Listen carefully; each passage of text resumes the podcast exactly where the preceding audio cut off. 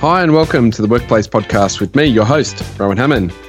The Workplace Podcast explores all angles of today's workplace and the role it plays for organisations with world class experts in their field. Today I was joined by Dr. Christhina Candido, Associate Professor and Director of the Sustainable and Healthy Environments Lab at the University of Melbourne. Dr. Candido and I have enjoyed and shared a common sense of purpose for improving workplace environments for many years now and catching up to hear her latest research was a pure joy. Hear from Dr. Candido on the number one reason why people don't want to go back to the office post pandemic and her thoughts and influence of the AI elements that we see today in play, like ChatGPT. Ever informative with a nod of what to expect to see in the future of human centered workplaces. I hope you enjoy this episode of the Workplace Podcast.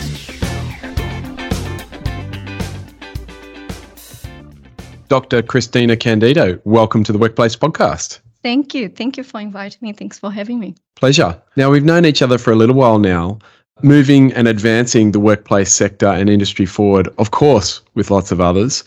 But can you tell us a little bit about where you are now and perhaps how you got there and a little bit mm-hmm. of history? Sure.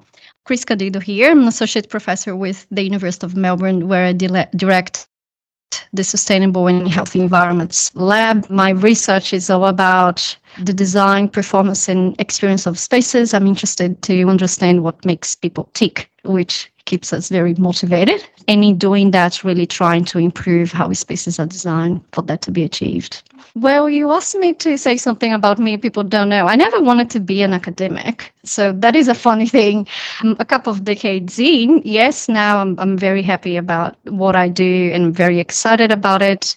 Melbourne University came as a really nice surprise about two years ago. That's when I joined and I was asked to establish the lab here and basically try to build critical mass about the built environment. I'm very excited about that. Mm-hmm. And how's it going? I think fantastic. We went from being just me to about 20 people working on similar topics in less than two years in the middle of a pandemic. So I would say we're doing pretty well. fantastic. And that is, of course, something that we don't know about you. But tell us a little bit about your backstory. Mm. You are, of course, Brazilian. How did you get to Australia? How did you get into tertiary education? How did you get into workplace? Well, it's been a journey. Let's just put it like that. Yes, I'm a trained architect. I did architecture and urban planning in Brazil. And then I was really curious about the design of educational buildings. And that's what got me hooked into academic environments. I got scholarships from the Brazilian government to do um, CFD simulation. So that's how the whole thing basically started. An architect trying to do computer fluid dynamics um, simulation. That's that's as ambitious as it can get, and that tells you tells you a little bit about me. Then I did my master's in architecture, also in Brazil, and then I was basically fed up with the whole simulation sort of world. I had a couple of years under my belt, and I was really interested in looking at what people say about spaces, and that's how it started. I did my PhD in engineering environmental science, so I'm a doctor square, mm. which is really yeah. exciting. Twice over. wow, good for you. But again, two completely different fields mm. of research and environments. And then halfway through my PhD, I got a scholarship to come to Australia to do my work here, and the the rest is history. It's been 14 years that I'm here, and bit by bit, we started progressing through and getting an academic, securing an academic um, position, and really shifting attention towards workplaces, which is something that's it's been only 10 years and again but always with that emphasis on user experience which is what motivates me the most mm. yeah and of course we met through the sydney University study of WT Partnerships uh, headquarters. Um, perhaps, and that was somewhat of a landmark sort of project. Perhaps you could describe to people sort of what you were looking for at that period of time. The edge to that idea was to really get to the value of well designed spaces, which I think that's really something that when you look at the academic research, there is a huge gap on the topic. People talk about mm. open plan offices, for example, as if it's just an umbrella term that, you know, it doesn't matter if it's a well designed space or not. And then you see all these acoustic related sort of papers that come out and make the headlines. But there is very little around how do we shift the needle? How do we solve the problem? If it is badly designed, then what is it that we can do that will make sure people are happy with that space? And that's how we met. And um, it was really interesting to be able to explore that side of things as an overarching theme of the project, but even more so to trying to understand different ways of assessing perceived productivity in spaces, in activity-based working workspaces um, in particular. So it was one of my favorite projects really of all time well that's that good one, to hear that one that we did uh, but i think what was quite interesting about that particular project as i said many times to you before it was it planted the seed and it really has grown to a point where it became a full research program after that mm. and that wouldn't really happen without our partnership and wt's partnership so that was quite mm. fantastic mm. that happened that way and of course your research really opened my eyes just to the broadness of it, but also what you were focusing on. What was it that you were looking to find? What we found, from my perspective, wasn't that surprising, but I think how industry embraced that was quite surprising. So I think there was a lot of, um, I think, need for research work documenting the value of interior design in well-designed workspaces and how you design a space to support the way people want to work. So these were the three key takeaways from the project was saying mm, interior design matters. Second, it has to be properly done. And third, it has to really match and support the infrastructure that is needed for people to work. Um, it got a fair bit of traction around how people were satisfied in an activity based workplace, which was super hot back then before COVID. Um, and some people just really couldn't believe how a space could be designed in a way that would lend itself in such high levels of perceived productivity and health, but being a non-territorial space where people didn't have a desk assigned to their name. So there were a fair bit of surprises, but at the end of the day, really, that's what I wanted to prove back then. And I'm happy that that's what we managed to do with the evidence, and it was quite interesting. At that point in time, was quite the thing. I think mm, quite revolutionary. Yeah. I think being a doctored squared that gives you a unique perspective that perhaps most of us don't have. But also at the time, you were part of BOSSA with the lab. Mm, yeah. So tell us a little bit about how that was all coming together. That was fantastic because BOSSA, which is, was really post occupancy evaluation survey, there was a value that was developed in in collaboration with industry. Just it was a magic trick that we had under our sleeve to have access to spaces and people. Wow. So by the time the survey became um, endorsed for certification under Well Greenstein NABERS, it really changed the way that I could do my work because had them convince people to give me access to spaces and people, they would come to us and say, "We want to use this survey." So that collaboration between University of Sydney and UTS was very successful in the sense that in a space of five years, we managed to build a database that had about 16,000 survey responses. Wow. And, you know, hundreds of workspaces. And of course, with that, you can see things like as a timeline. So what was that was the issue from the user's perspective back in, you know, 2000, whatever. And then 10 years later, how it looks like. Has it changed? Is acoustic still the Achilles heel of open plan office? Very much so. And you could also try to compare spaces. So you could really see what what were the spaces that were outperforming the benchmark, were at the top end of town in terms of users' perception, and you could go a step further, which is what we did with WT, was to compare before and after, which became a really interesting exercise as well because if you compare that and you have the contextual information, and I think that is really perhaps the innovation of my work through post-occupancy evaluation is I'm not only interested in what people saying, but where they're working from. And by spending time in this space, I worked from the WT headquarters a few times, mm-hmm. having the experience in situ, analyzing floor plans and doing a whole bunch of measurements, you can actually say this is not just any open plan office. It has these differences, and that's why people are so happy about it. So that context and providing the context for the post-occupancy evaluation result, I think is is really unique and is something that coming from an academic perspective is really missing. People don't do that. It takes time, but it's worth it. Yeah. And you talked about surveying many people, many workplaces.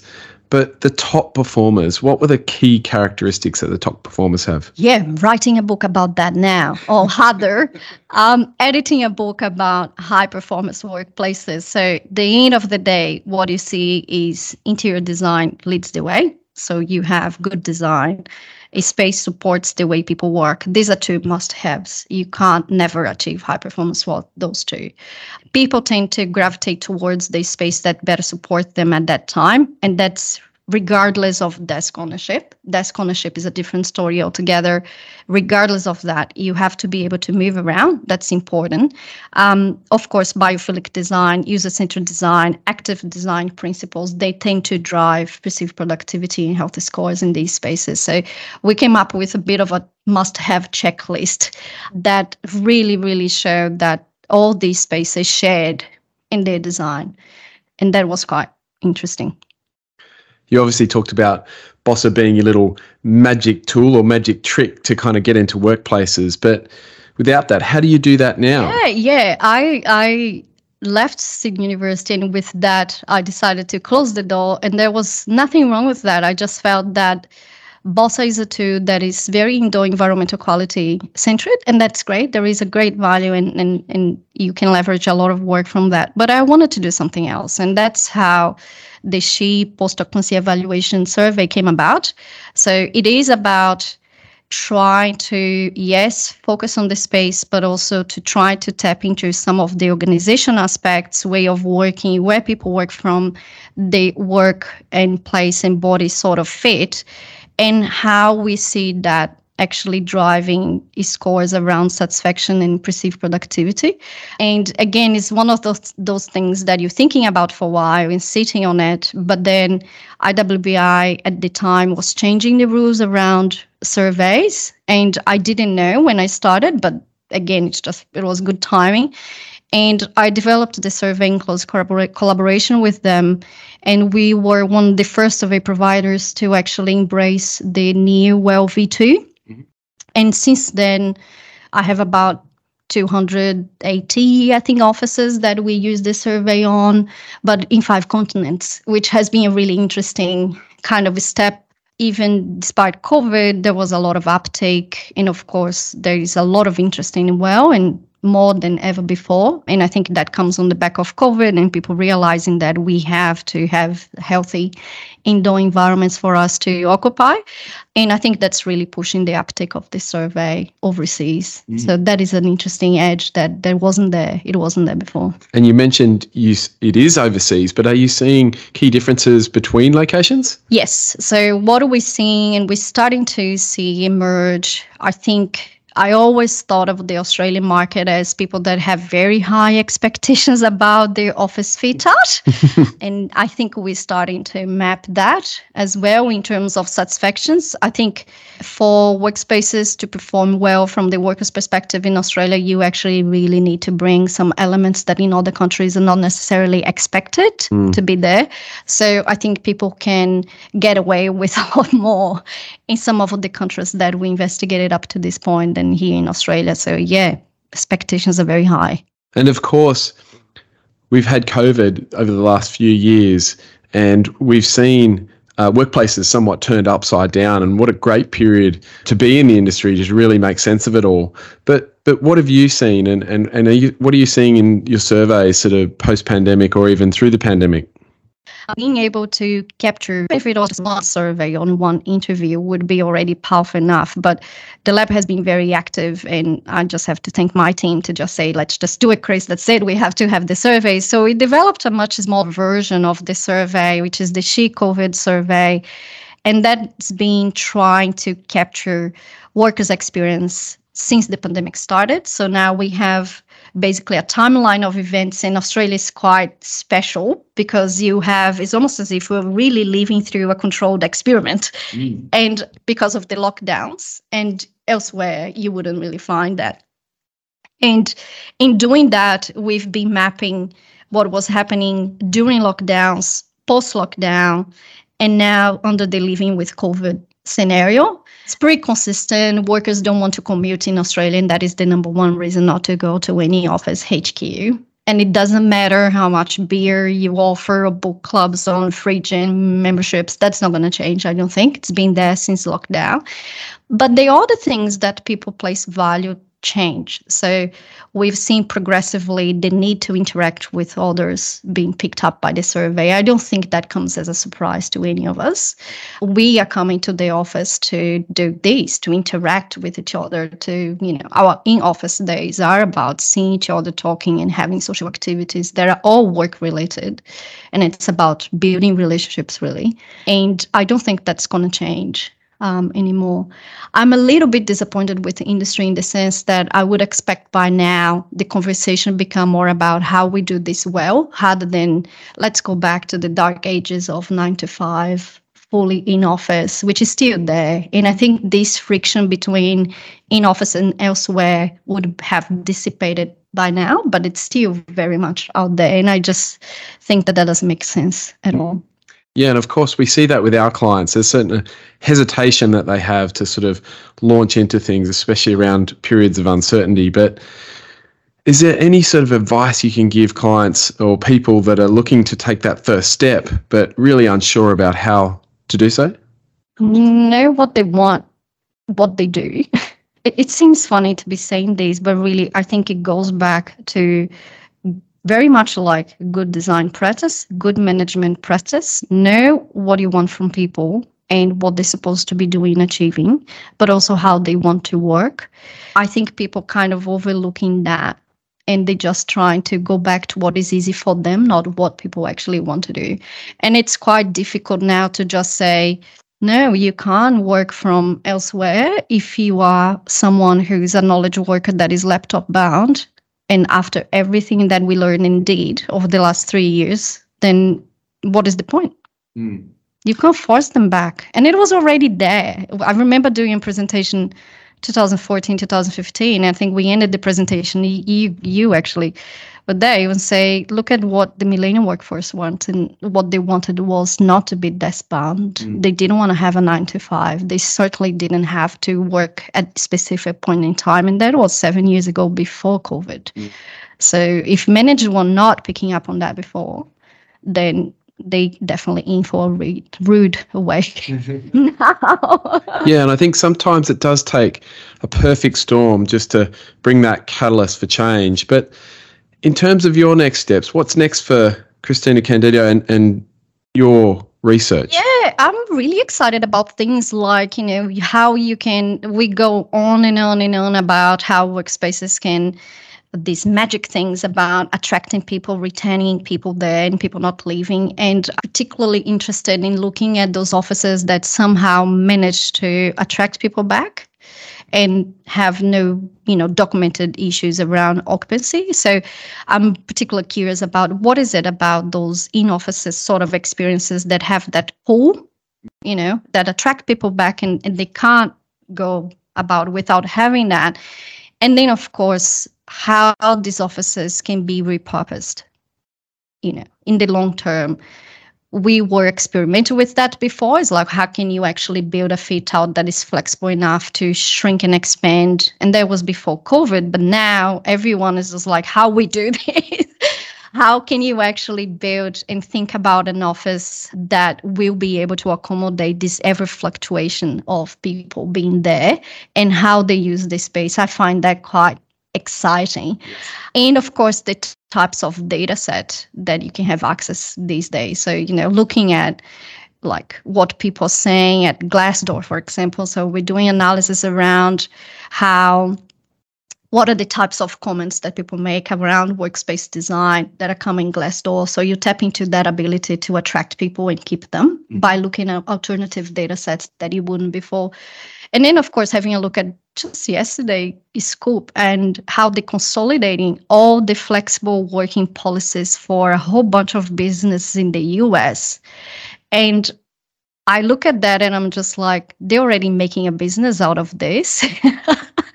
and if you want to keep being an employee of choice, flexibility, you know, that's it was already there, but yeah. there is no way to fight it. So I'm also interested in, in those types of things and how we'll be able to possibly rank that particular organization's flexibility. And if it is real flexibility or just saying oh yeah you can have your leave or something else that's not really different ways of working at all.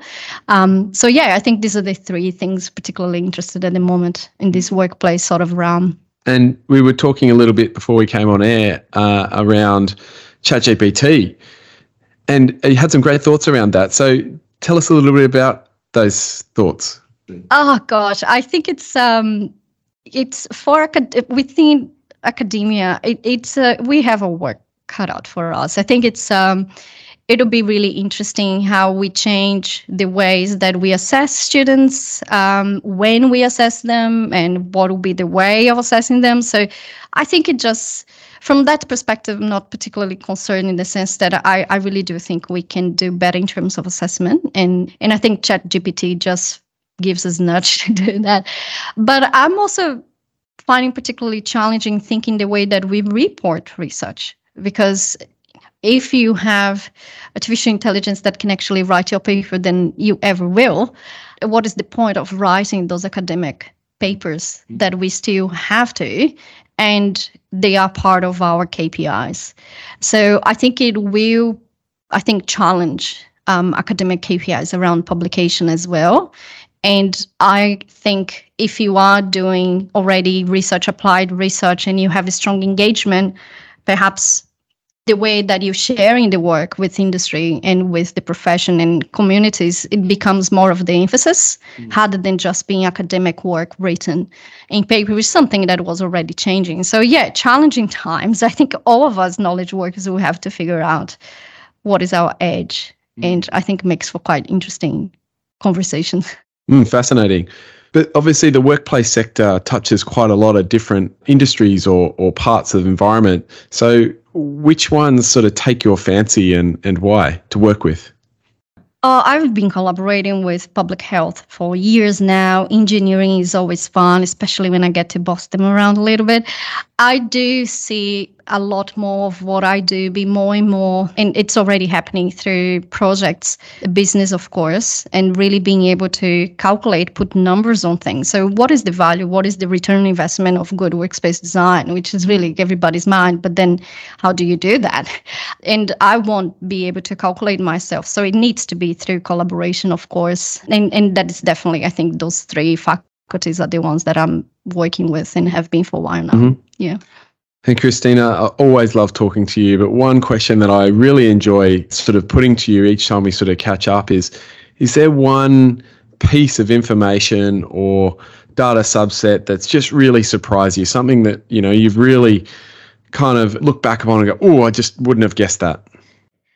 In terms of like work? Yeah, in terms of your work. I was I've been quite confronted or challenged many times, but I always find that sitting through presentations that are led by industry. Quite like it's a moment when there are pin drop moments with that that that comes with that which is it's interesting but it also highlights how far ahead sometimes we are with our crazy academic ideas. So it's like specializing in a topic and then industry picks it up on that but that is like 10 years later and suddenly you become the expert. Yes. so i'm always fascinated by and has have always been on this mismatch of the pace and how we do things in industry in academia and really there is no impediment to change that and can only happen through partnerships. And that's why i'm so motivated to always be there seeing people talking to people interacting with people.